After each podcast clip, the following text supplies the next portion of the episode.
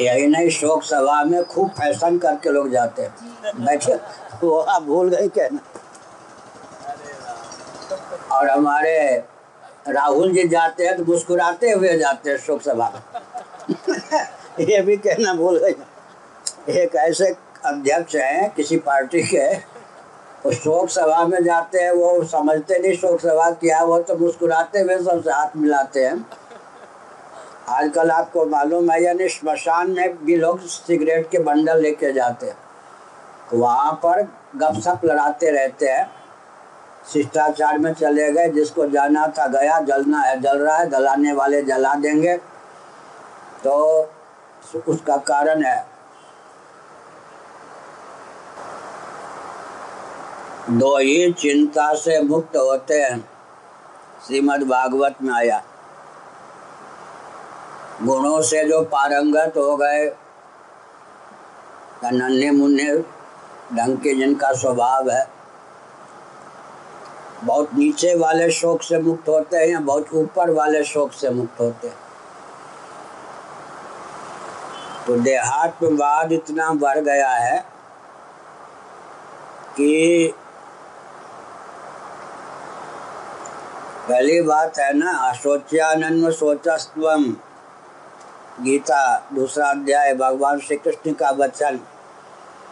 शोक मुक्त होने के पहले शोक करना तो सीख है ना? शोक ही नहीं होगा तो शोक मुक्ति के उपदेश किया दिया जाएगा? देहात्मवाद, मैंने कहा ना, परिवार की सीमा घट रही है, पेट की सीमा बढ़ रही है। पेट की सीमा बढ़ रही है। और परिवार की सीमा घट रही है।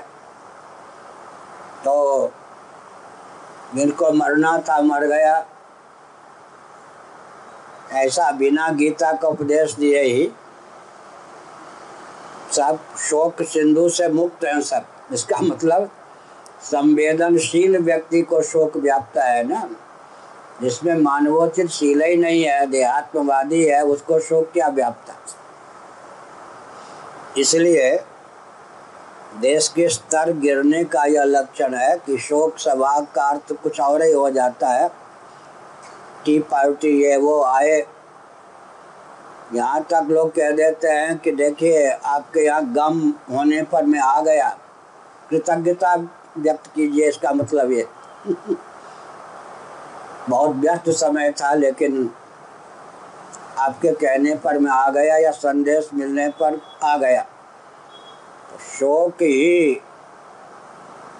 आर्योचित शोक हो तब तो शोक सिंधु से पार होने के लिए।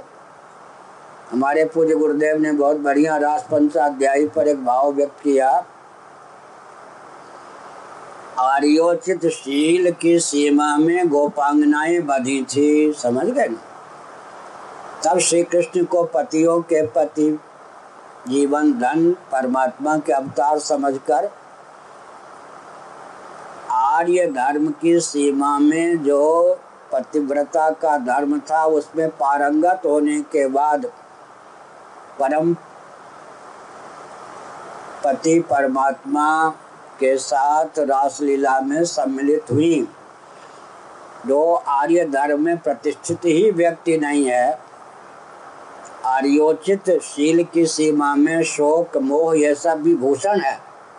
समझ गए ना? आर्योचित शील की सीमा में। एक व्यक्ति ने मुझसे कहा, नाम नहीं लूँगा। बीस साल पहले अमुक महात्मा को क्रोध नहीं आता। मैंने मुस्कुरा दिया। न प्रशंसा की, न निंदा। फिर कहा, वो कहना चाहता था, आपको तो क्रोध आता, उनको नहीं आता। तो मैंने मुस्कुरा दिया। कहा, आपके मुस्कुरान का अर्थ क्या है?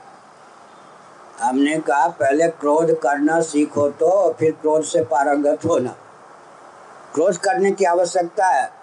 हमने कहा, क्रोध में महत्व बुद्धि ना हो, लेकिन थोड़ा सुनो। जल है या नहीं?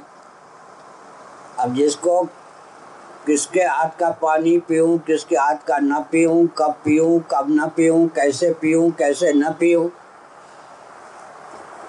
इसका ध्यान है, उसके जल को कोई छू देगा या लोटे को कोई ऐसे ऐसे कर देगा।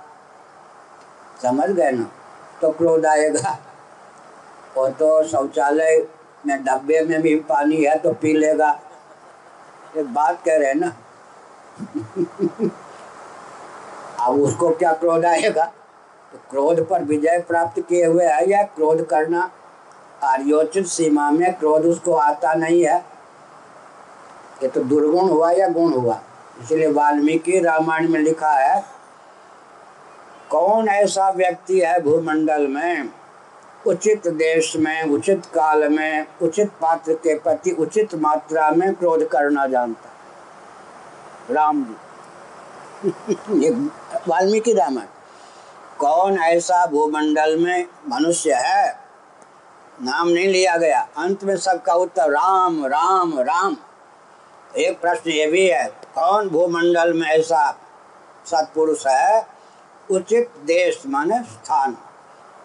में उचित काल में, उचित पात्र के प्रति उचित मात्रा में क्रोध करता है। अब जिसको अब हमको कभी देखा है, मुँह लगा के पानी पीते ऐसे। एक से एक काशी के पंडितों को देखा मैंने, अरे वो तो व्यस्त। मुँह जूठा करके पानी पी लेते हैं। हमको तो बचपन से आदत ही नहीं है। तो पानी पीना भी जिसको नहीं आता, किसी के हाथ का पी लो, किसी के हाथ का भोजन कर लो, उसके भोजन को कोई छू देगा। एक बाबा हैं, अब नहीं दिखते, हम हमसे पढ़े भी हैं शायद, वो अयोध्या में महंत हो गए हैं। मध्य प्रदेश वाला। ट्रेन में वो चल रहा था व्यक्ति, नाम भी मैं भूल गया।